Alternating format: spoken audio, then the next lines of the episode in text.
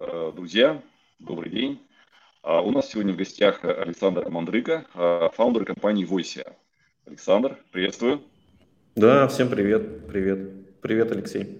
Привет. Алексей.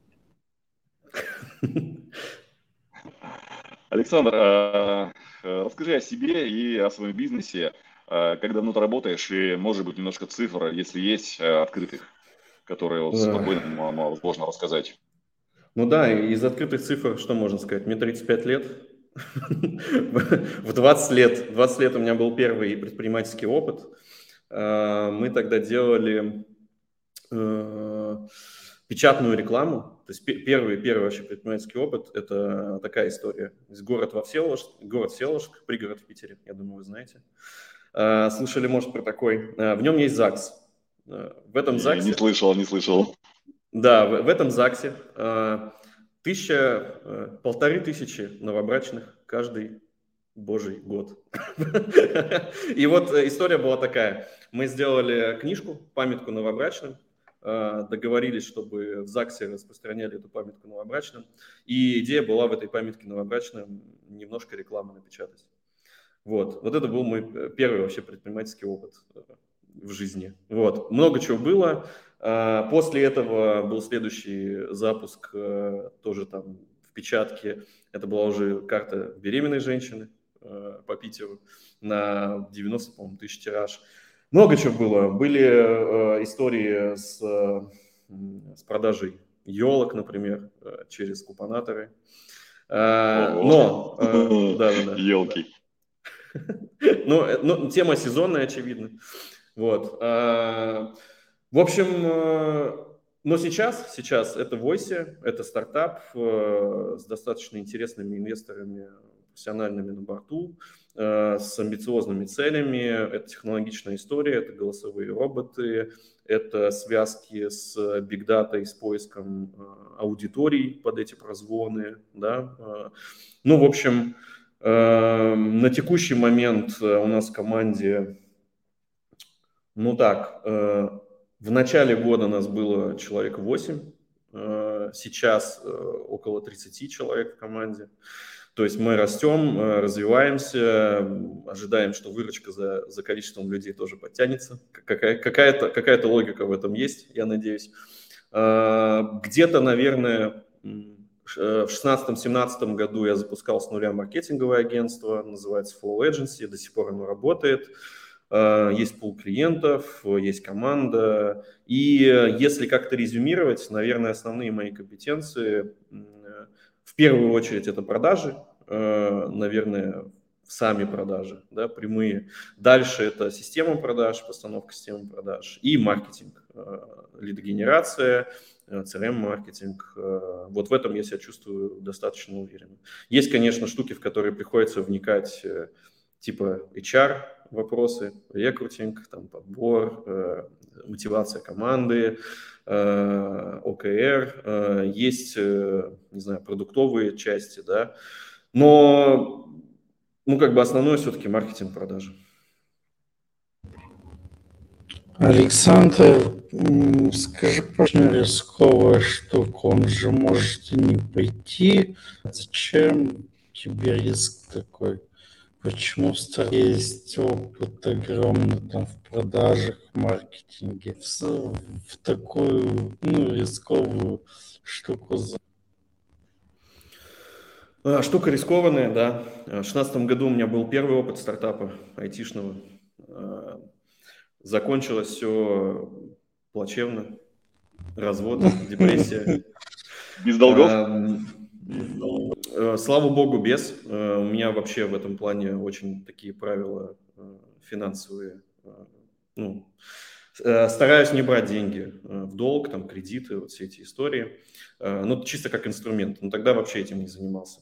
Но больше психологически, очень сильно психологически просел. То есть до этого стартапа я работал коммерческим в сфере логистики, в сборных грузах.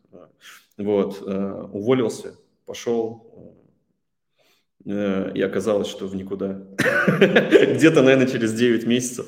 Через 10 месяцев стало понятно, что вообще не быстрая история, вообще не быстрая история. Ну и стало понятно это многим вокруг, например, моей супруге тоже на тот момент. Ну, в общем, э, было тяжело. Поэтому то, что, ну, сейчас я уже понимаю, э, я понимаю, во что я входил, то есть в какую, какими целями, да, там, что это за история, что это, ну, действительно психологически очень тяжело порой быть фаундером стартапа. А, почему? Э, почему, почему, почему? Э, маркетинговое агентство, да, маркетинговое агентство и э, сложность масштабирования маркетингового агентства. То есть, когда ты запускаешь маркетинговое агентство, предположим, какую-то агентскую модель, да, любую, ты запускаешь агентскую модель, сидишь в Excel, накидываешь, ну, там все типа перемножается, вот у тебя в какой-то момент, там, не знаю, типа 40 человек в команде, вот такой оборот, там, 5 10 и так далее, и так далее. А, а потом ты в жизни двигаешься, вроде как все хорошо, двигаешься, двигаешься, двигаешься, и бац, в какой-то момент, э, там, не знаю, треть команды просто уходит и делает свое агентство вместе с клиентами. Ну, например, да. А, очень сложно масштабировать. почкованием, да. Да, да, да, да, да. Ну, где э, могу собой гордиться тоже в этом. Ну, то есть где-то, ну, ну, как бы оно, типа, роялти не приходит, роялти не приходит. А, Сложно масштабироваться, потому что очень много держится, в частности, на экспертности. На экспертности команды, на экспертности людей. Эм, ну, а это сложно очень. Чем, ну, чем, чем больше растет команда, ты уже теряешь какую-то связь, э, уже какие-то люди появляются в команде, которые не так хорошо делают, как ты бы хотел, чтобы они делали. В общем, твой продукт – это вот, ну, что-то в черепной головке, э, в черепной в, череп, в голове, короче, в мозге я имею в виду, вот что-то там, типа у какого-то чувака, которого ты нанял, и вот от этого очень сильно зависит результат э, деятельности компании. Короче, масштабироваться тяжело. Ламборджини вообще не пахнет, ну, вообще не пахнет. То есть, ну, прям вот не близко, не близко. Если мы говорим про продуктовую историю, то здесь э, все немножко иначе, то есть э, более системная какая-то вещь, да, то есть меньше человеческого фактора, нелинейная нелинейный рост э, персонала при масштабировании, да, ну, то есть маржинальность при масштабировании только растет. Э, ну, в общем, вот эти, наверное, все плюсы. Ну, и есть возможность э, выхода смены рынков, какой-то глобализации, амбиции, удовлетворения амбиций и так далее, и так далее.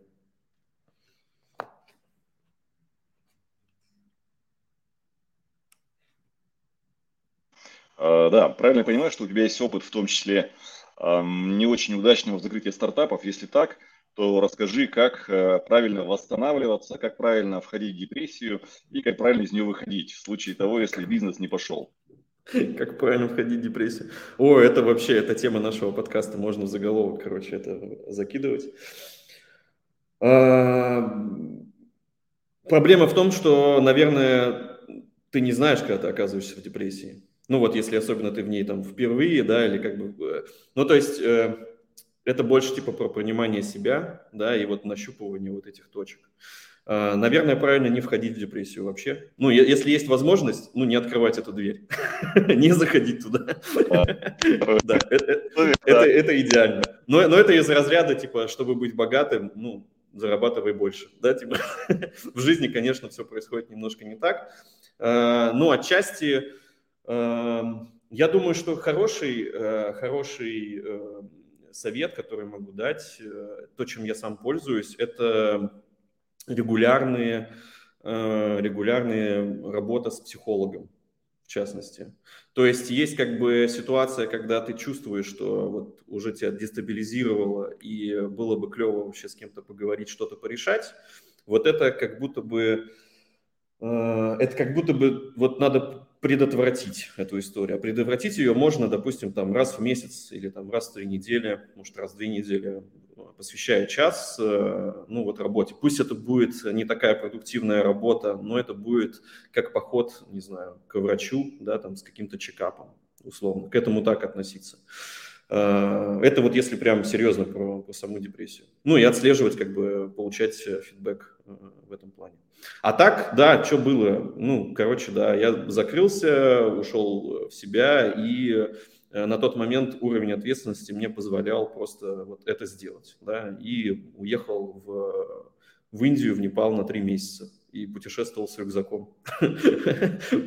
обошел, обошел почти пешком э, по периметру Непал, Индию. Вот э, такое. Э, так, прием, прием. Не, бывает всегда. А, окей, окей.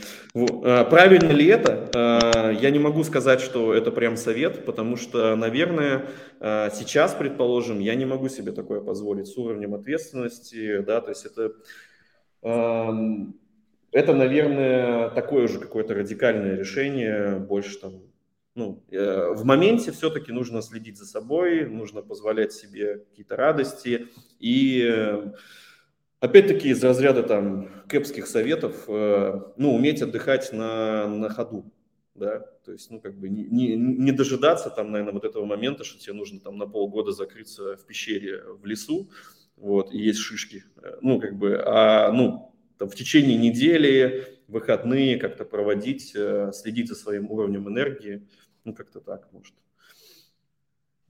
А скажи, пожалуйста, вот э, страха не было новый стартап открывать? То есть обычно люди, когда что-то переживают, какие-то вот такие поражения, ну, внутренние, еще что-то возникает, страх перед новым, а, а ты снова в стартап идешь. Mm-hmm. Ну да. Э, вообще вот эта точка, я ее очень хорошо помню, э, это когда э, пандемия, да, случилась. Э, так, сейчас надо не перепутать. Пандемия случилась, э,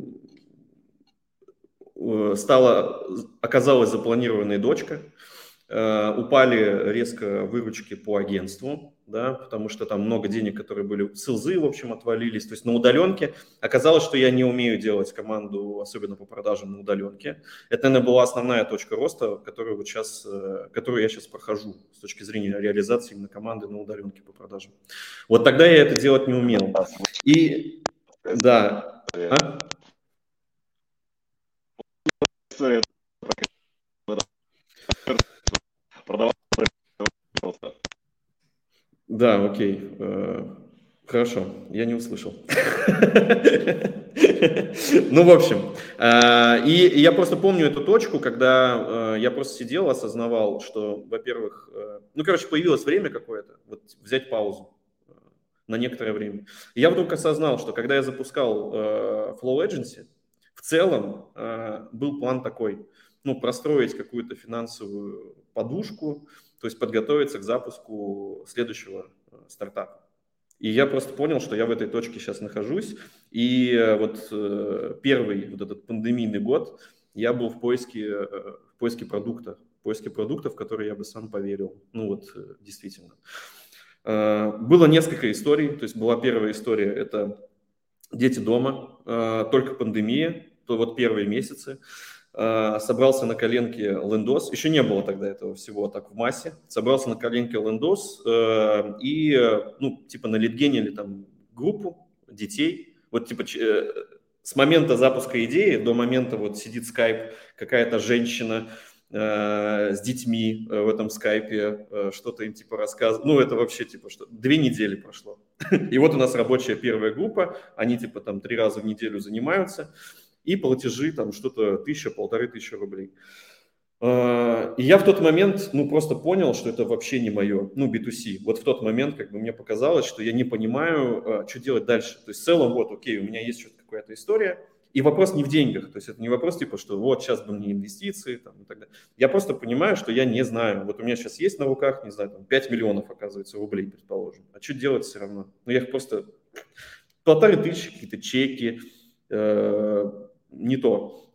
Это потом уже через, там, может, не знаю, несколько месяцев, ближе к осени, я уже читаю эти новости там про, про раунды, думаю, блин, вот. А по сути, вот так же, вот в это же время, в это же время. А, но в какой-то момент а, я, ну, увидел голосовые роботы. Я увидел голосовые роботы, сам попробовал, сам их пособирал, потестировал, и оно сработало. Оно дало мне результат э, в, во Flow Agency. Мы тогда литгенили, собирали вебинары, э, в частности, холодными звонками с помощью колл-центра на аутсорсе. И очень много задач было решено с помощью голосового робота. Хотя э, то, что мы делаем сейчас в плане голосового робота, и то, что мы запускали тогда, это прям небо и земля, ну, в плане качества отработки.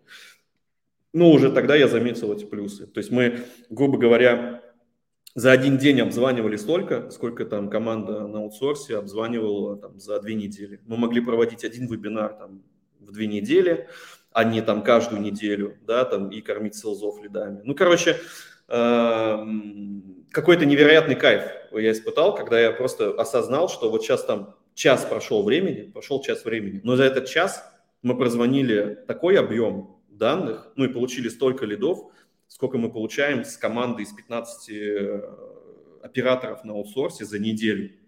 Просто вот бум и в, в час. Ну, как бы ощущение такое, что какая-то, ну, прям точка роста появилась. Вот. И тогда я понял, что вот это офигенный продукт, я в него понимаю, я в него верю сам, он мне дал пользу, вот даже в, там, в каком-то примитивном MVP формате, и э, уже, наверное, в год, э, вот э, в следующий год я входил уже с мыслью ну, запуска этого проекта. Вот примерно так. А так скажи, что пожалуйста, как успевали, да. да. А как успевали обрабатывать? Э, ну, к примеру, ты говоришь, что колл-центр там за неделю делает, вы там за час делали, потом же их лиды-то обработать надо. У тебя там дальше воронка. А, ну, Это... ну то есть вы... Да, да, да, да. Все, я понял. Да. Тут Класс. наоборот, в этом и смысл, что э, если вебинарная воронка, как бы мы э, людьми мы прозваниваем, допустим, неделю, ну такая типа была воронка, неделю прозваниваем людьми, и кому-то мы позвонили в понедельник, а вебинар типа там, через неделю в понедельник. Ну, то есть, наоборот, это плохо. А так мы прозвонили там, типа, за час сегодня, э, они залетели, допустим, в WhatsApp прогревочную воронку, э, два дня, как бы, вот вебинар. Ну, и они все, типа, одной толпой идут, как бы, по этой воронке. Ну, наоборот, больше логики в этом. А скажи, как набирал команду вот эти 30 человек, которые у тебя сейчас? Ну, 30 человек надо же набрать, какие компетенции у них, с чем сталкивался, какие трудности были?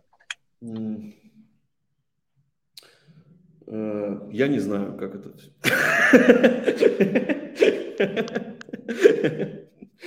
Э, не, я, я шучу, конечно. Э, ну, во-первых, какими трудностями я столкнулся сам, да, в плане вот этого, на пути, наверное, ну, понимания, да, там, вопроса HR.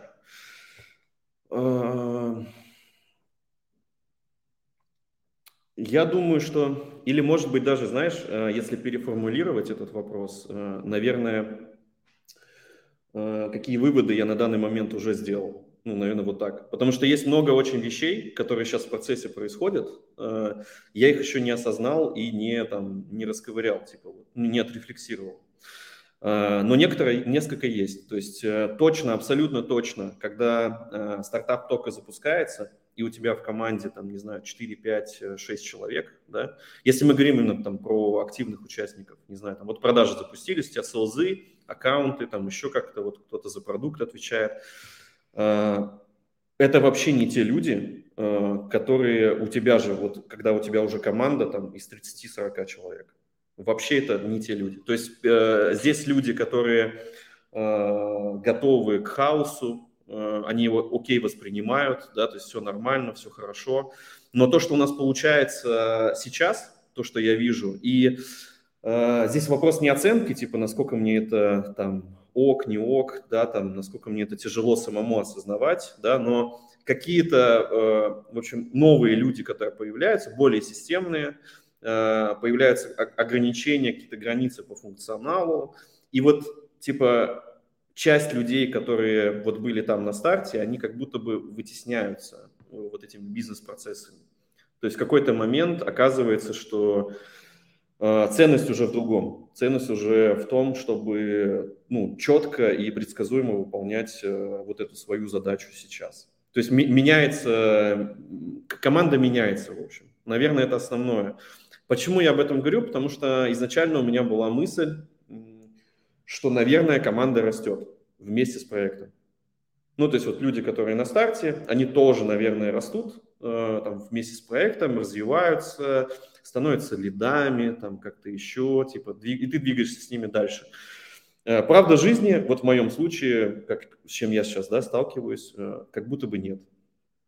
Как будто бы нет. Все, все-таки есть э, какой-то процесс замещения, обновления команды, и это лог. Это, наверное, основной как бы какой-то такой момент. Второе э, – это понимание ценности каждого члена команды. Вот. Э, я тут недавно созванивался там с, со знакомыми и просто тоже делился, что, блин, э, я не всех знаю в целом, типа, вот, типа кто за что отвечает. И он говорит, да, у меня похожая история была, там, типа, мы выросли в моменте, в, ну, типа, в пять раз. Я, у меня, типа, был нервный срыв, говорит, я бегал по офису и, и тыкал людей пальцем и спрашивал, ты что делаешь, ты за что отвечаешь, почему такая зарплата?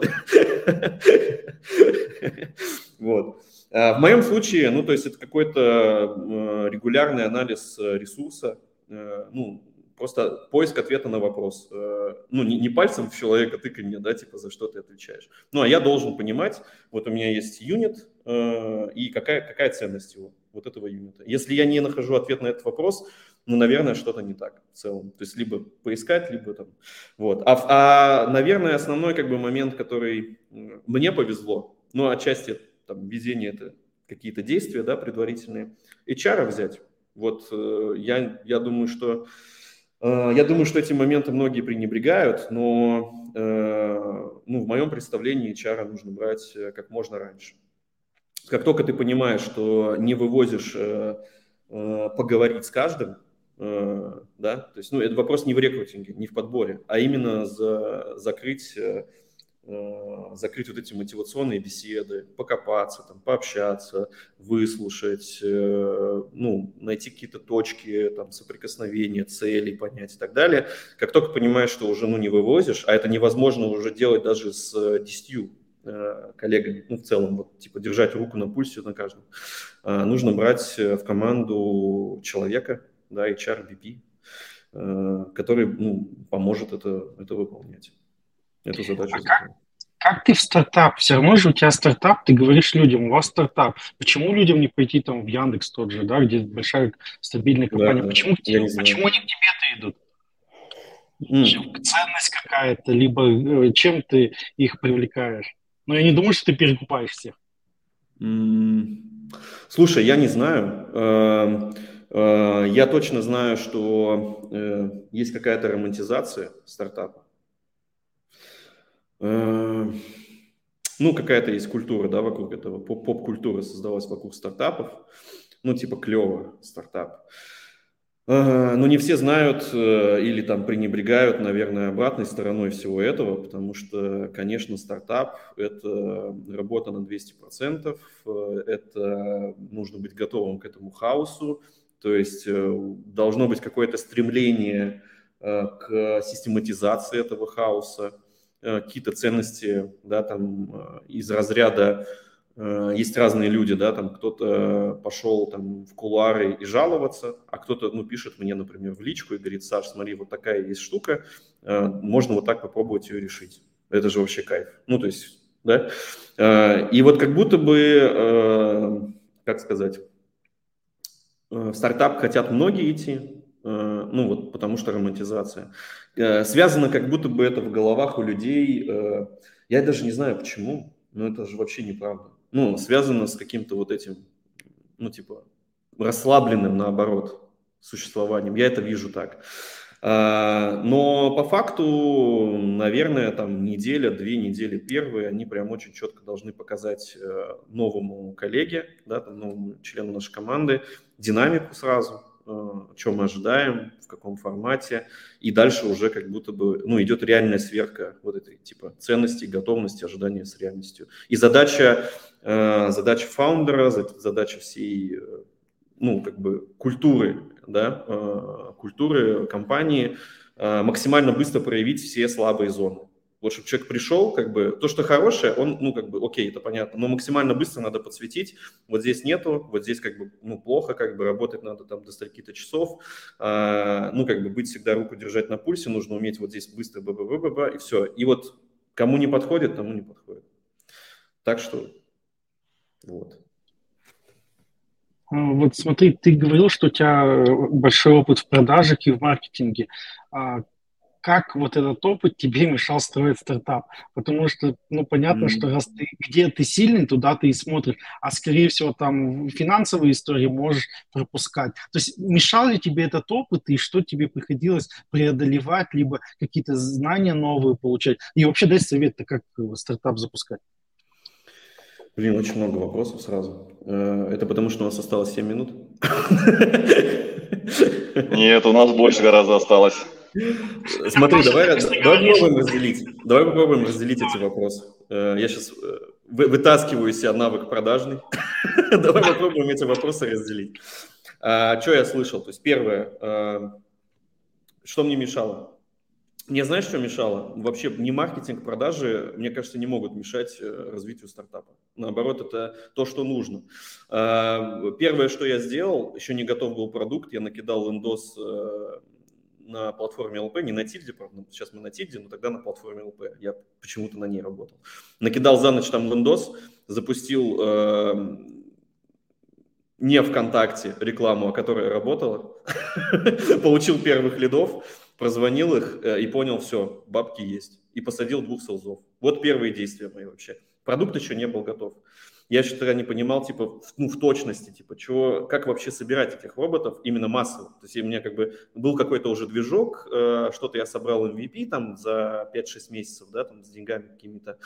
Э, но я до конца не понимал, как, что нужно клиенту, типа, Каздев, э, Зачем? Я просто запустил трафик, получил лидов, поговорил, рассказал, что есть, как бы с точки боли, мне говорят, готовы платить. Вот. Ну, понятно, что потом как бы мы уже Каздев делали и так далее, так, ну, сверяли, да, вот эти все штуки делаем.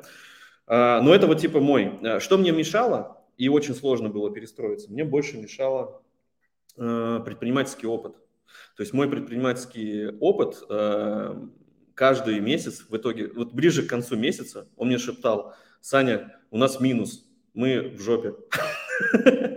А ну как бы а с точки зрения венчура, ну развития стартапа, это нормально, да, то есть ну как бы и мне очень сложно было, я, наверное, вообще э, не сказать, что я перестроился. То есть моя мечта, вот сейчас, спроси меня цель, вот в моменте разбуди меня, выйти на точку окупаемости. Все, это вот типа цель, да, ближайшая, выйти на точку. Но э, очевидно, что это невозможно сделать как бы там за месяц-два с айтишным каким-то продуктом. Но мне это очень сильно мешало. То есть мне очень сильно мешало беспокойство, что вот минус, минус, минус, минус. Э, и это предпринимательский опыт. То есть я привык к положительному балансу в итоге месяца. А как ты с этим справился? Что мешало тебе? Ну, то есть ты какие-то инструменты разговаривал с кем-то, э, консультировался, там, советы спрашивал. Что тебе позволило понять, что все-таки, да, стартап – это не сегодня деньги, не завтра, и, может быть, вообще никогда? Я ухожу.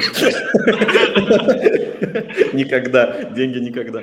Э, не, ну, эм, смотри, да, э, очень крутая штука. Это Должиков Алексей на борту.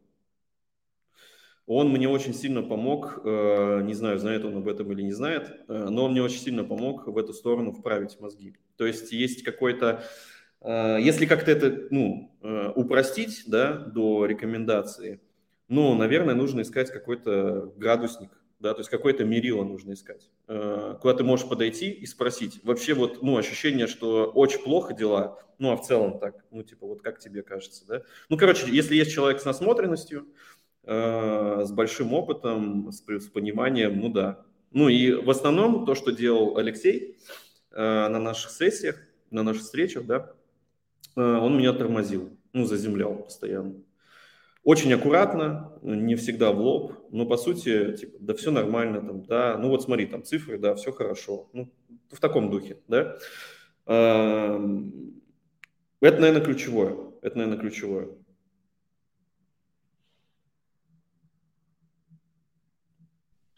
Слушай, класс. А, Александр, а вот расскажи вот э, в двух словах, э, как ты стартовал проект?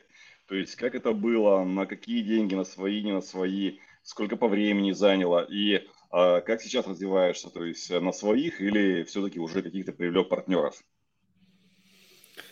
Да, инвесторские, инвесторские. То есть в конце прошлого года был раунд, э, и э, ну стартовал сначала, свои все равно, да? Сначала, есть, да, да, MVP-шку, MVP-шку продукта я собрал сам, да, ну в смысле заплатил разработчикам, копался, отчасти копался тоже в коде, и, ну, типа, вот мы его собрали.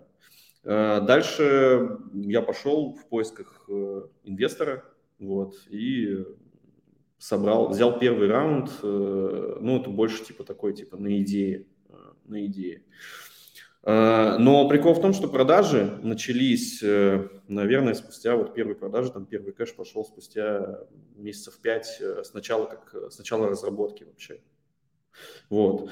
Наверное, можно было бы даже и быстрее. Вот если бы я уже тогда понимал, типа, как, как, как дальше строить продукт. Ну, в моменте вот это, это было так. Наверное, так было самое правильное, да, там, исходя всех ресурсов, которые были. И в целом э, сама как бы бизнес-модель наша предполагает, э, наверное, достаточно, ну как бы простой вход на рынок. То есть э, достаточно понятная проблема, боль. Есть проблемы, с которыми мы столкнулись в плане там самого продукта, как мы его там докручиваем сейчас. Но концептуально, да, я стараюсь делать на инвесторские деньги. Как раз это мне позволяет чуть-чуть больше чуть больше дистанцироваться, что ли, эмоционально вот, от этой истории.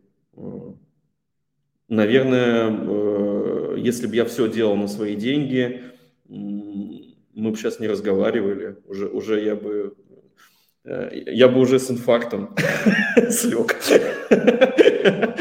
на, на третий месяц минуса.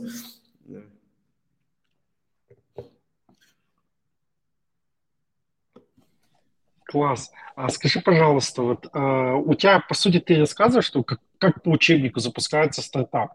Ну, то есть mm-hmm. берешь, э, проверяешь гипотезы, создаешь лондос, трафик нагоняешь. Ну, это как то вот открываешь учебник по стартапам, вот это написано там. Ты где-то учился этому, изучал изначально, или это все-таки твой предпринимательский опыт? Да, у меня вообще нету, у меня вообще нету. У меня на момент старта э, на момент старта у меня даже знакомых особо не было, фаундеров. То есть я больше с предпринимателями общаюсь, э, ну, если говорить там про круг знакомств, да, э, а из венчура у меня практически нет знакомых. Э, и в целом, да, ну, то есть у меня не было представления, ну, как бы такого типа, как как в целом надо запускать. То есть я примерно понимал, э, вот берем, типа, делаем продукт, пилим что-то, потом запускаем какой-нибудь трафик, э, ну и пошли, пошли какие-то продажи. Ну, наверное, да. Типа, как бы я продавал что-то другое. А ты много инвесторов прошел перед тем, как получить первый раунд сделать? Ну, это такая история. То есть я думаю, я думаю, здесь это не масштабируемое вообще. это не масштабируемая история. Это, наверное, к вопросу, а, где вообще брать инвесторов и как с этим, ну, типа, делать, как это делать системно. Но а, с Алексеем получилась такая история. А, тот стартап, который провалился, Алексей был рядом уже, и он видел, как он провалился в 2016 году. То есть он прям видел, как стартап провалился. Э, я думаю, я, ну, естественно, пошел к нему с этим предложением, вот, э, ну, типа, помочь мне э, запустить продукт. Основная идея, основная идея здесь не про деньги. То есть я просто понимал, что, ну, короче, здесь вопрос, типа, для чего нужен вот этот бизнес-ангел на старте. Если мы говорим про Лешу, он для меня, ну, как бизнес-ангел классический, да. Все-таки я больше вижу в, в Алексее предпринимателя, я больше вижу в Алексея предпринимателя, э, который прошел этот путь уже сам, ну и ментора для меня. И я пришел к нему с вопросом, э, с просьбой помочь, ну, как-то, может, проскочить этот путь побыстрее, ну, или там, подсветить какие-то узкие места. То есть у меня запрос был именно на смарт, на смарт-часть. И я думаю, что это основное, ну, типа, главное, главное там хорошее решение мое правильно было в этом. И, конечно, Леша мне э, помогает очень сильно, э, очень сильно именно с точки зрения э, именно с точки зрения, как, как, как стоит, как не стоит там, помочь какое-то решение принять. Более, плюс к этому, с первого дня, как только я начал работать над проектом, я начал работать с трекером. Я работаю с ним до сих пор. Был период, когда я подумал, что трекер мне не нужен. Это был период ну, просто какого-то застоя. То есть есть какая-то инерция была, но в какой-то момент я осознал, что ну нет, я просто ушел в рутину, фокус сместился с результата. Это трекер очевидно. Э, и я с ним работаю уже два года. Ну вот, считай, да, два года, 1 э, июня будет. Э, с Максимом. Очень сильно помогает, фокусирует, бьет по щекам. То есть с трекером тоже отдельная история. Долго искал, выбирал. Очень много в, в трекерах вчерашних коучей и психологинь. Никого не хочу обидеть. Но как-то очень мягко все. Короче, мне, ну, трекер нужен, это прям такой мужик, который, ну, может ударить, сказать, так, сейчас замолчи, ну, мы с тобой вообще про эту задачу говорим. И вот я Макса нашел, и вот он умеет так делать, и это очень полезно для меня. Вот раз в неделю у нас трекинг-сессия, э, где, ну, фокус внимания. Но трекер для тебя больше это человек, который тебя заставляет что-то сделать и э, э, все-таки управляет процессом. То есть он тебе чем конкретно помогает? Советом? Не, не, не. Фокус выдержа? Фокус, фокус внимания. Что такое трекинг, э, да, э, классический? Эм, сессия состоит из нескольких частей. Первая часть, что было запланировано на прошлую неделю, ну или период, на итерацию. Что из этого сделано, что не сделано почему, какие причины. Причем, э, да, окей, могут быть какие-то психологические истории, но если это какая-то мелочь, типа, ну, я там не смог, потому что я там слюнтяй, да, ну, что это такое? Ну, это вот не сюда вообще, это вообще не сюда. А, ну, конкретные разборы, типа, почему не, не, почему не сделал, да, там, какие ограничения случились. А, дальше э, собираем э, следующую, следующую неделю, да, трек следующий собирается – идет, э, ну, пробиваем по ограничениям, что может, почему может не случиться, почему можешь не сделать и так далее, и так далее. И в какой-то момент ты учишься, э, короче, это учит в большей степени э, вот этой вот, как сказать, предсказуемости, понимания своих ресурсов.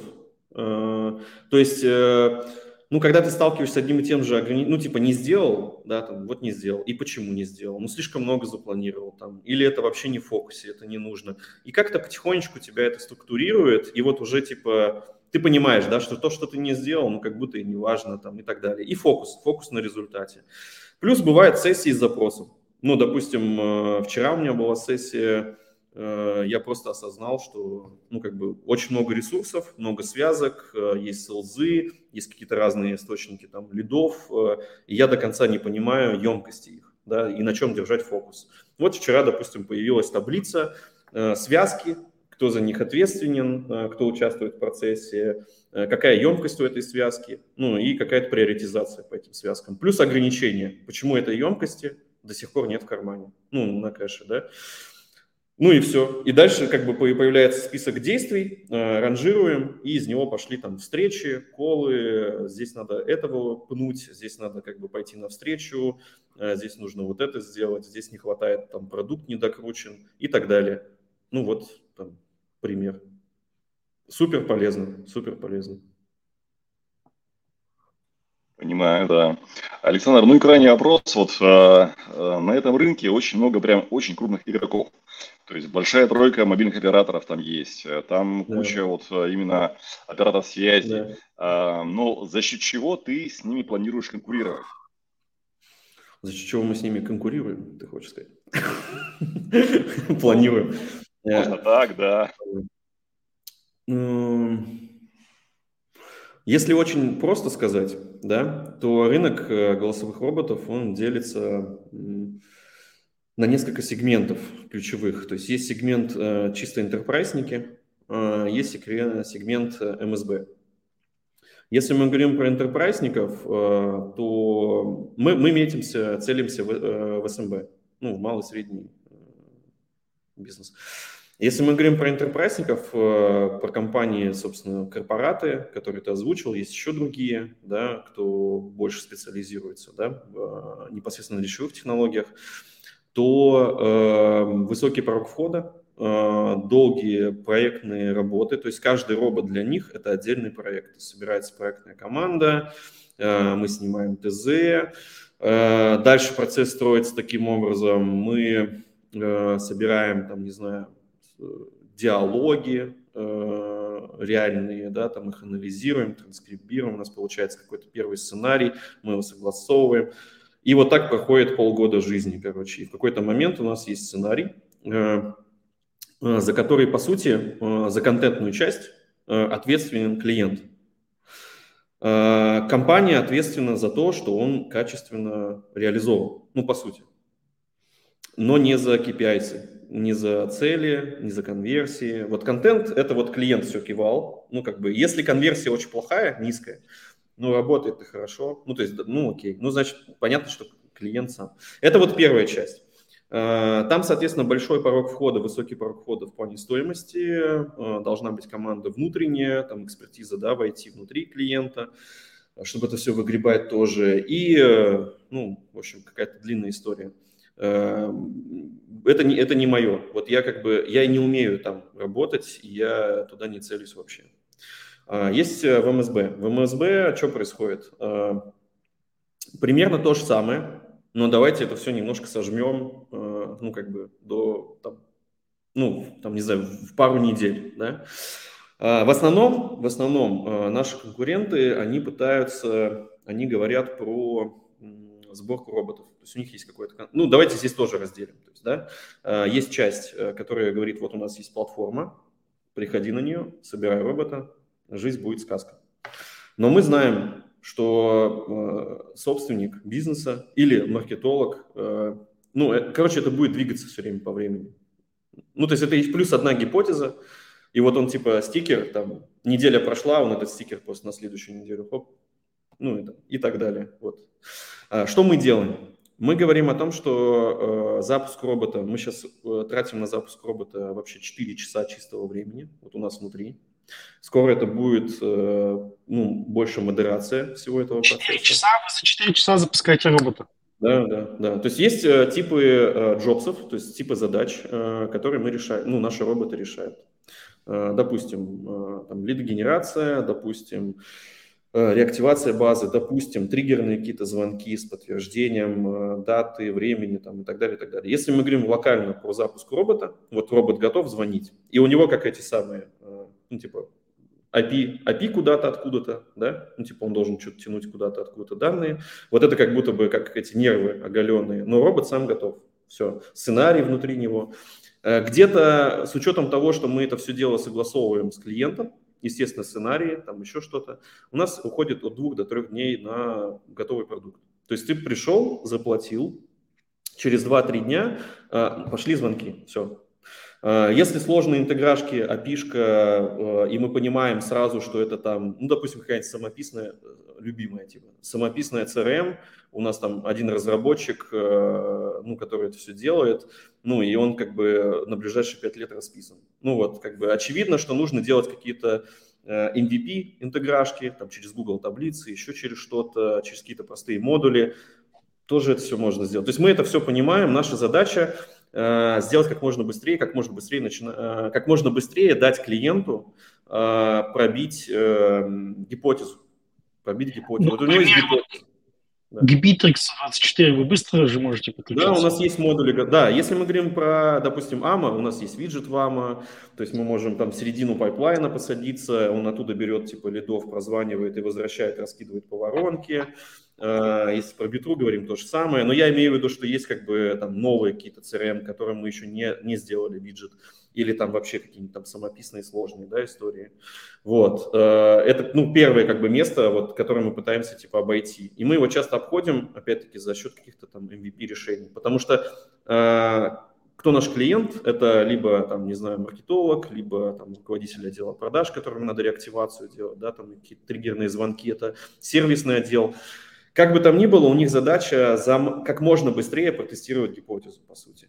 То есть у него есть идея. Вот если мы сейчас вместо людей, допустим, посадим сюда робота, э, будет ли так же качественно он прозванивать, допустим, э, и там напоминать, э, ну, там, условно говоря, напоминать там про доставку, да, или там напоминать про уборку завтра. За, на запланирована на завтра уборка, звонят люди, приезжает столько-то людей завтра. Ну, типа, столько-то заказов завтра выполнено. Вот мы посадили робота, очевидно, он дешевле. Это уже как бы, ну, мы не обсуждаем. Он прозвонил, а вот завтра как бы там сильно меньше заказов почему-то реализовано. Да, или столько же. Вот уже круто. Все, и погнали, да, то есть, и можно масштабировать. То есть вот это как бы история. То есть мы, мы находим ключевую точку э, теста гипотезы и стараемся максимально быстро дать результат. И дальше как бы история такая, неделя-две, и клиент, э, заказчик внутри клиента, да, там, ну, конкретное лицо, да, он понимает уже все, можно масштабировать, нельзя масштабировать. Идея такая. Класс. Надо Никаких конструкторов, ничего, все под капотом. Почему? Потому что нафиг не нужно это никому. Вот я когда начинал, меня спрашивают, а у вас есть конструктор? И я вот так сижу, типа на зуме. Эм, вот, а потом стало понятно, что, ну вот, те конструктор, как бы, а в него никто не заходит. Ну, допустим, да, он не нужен, реально его не юзают. Хотят, чтобы э, была аналитика, хотят, чтобы, там, не знаю, за них кто-то подумал, просто там гипотезу взял и увеличил конверсию, например. Это же прикольнее, чем, э, чем вот тебе инструмент, э, бей молотком. Класс. Александр Даус, э, мы тоже планируем использовать робота. Я, наверное, обратюсь своей компании. Все было супер, будем финалить. В регламент мы практически уложились. Эм, вот, спасибо большое за встречу и хорошего вечера. Да, кайф. Вам тоже спасибо. Очень приятно было с вами провести время. Пока. Пока.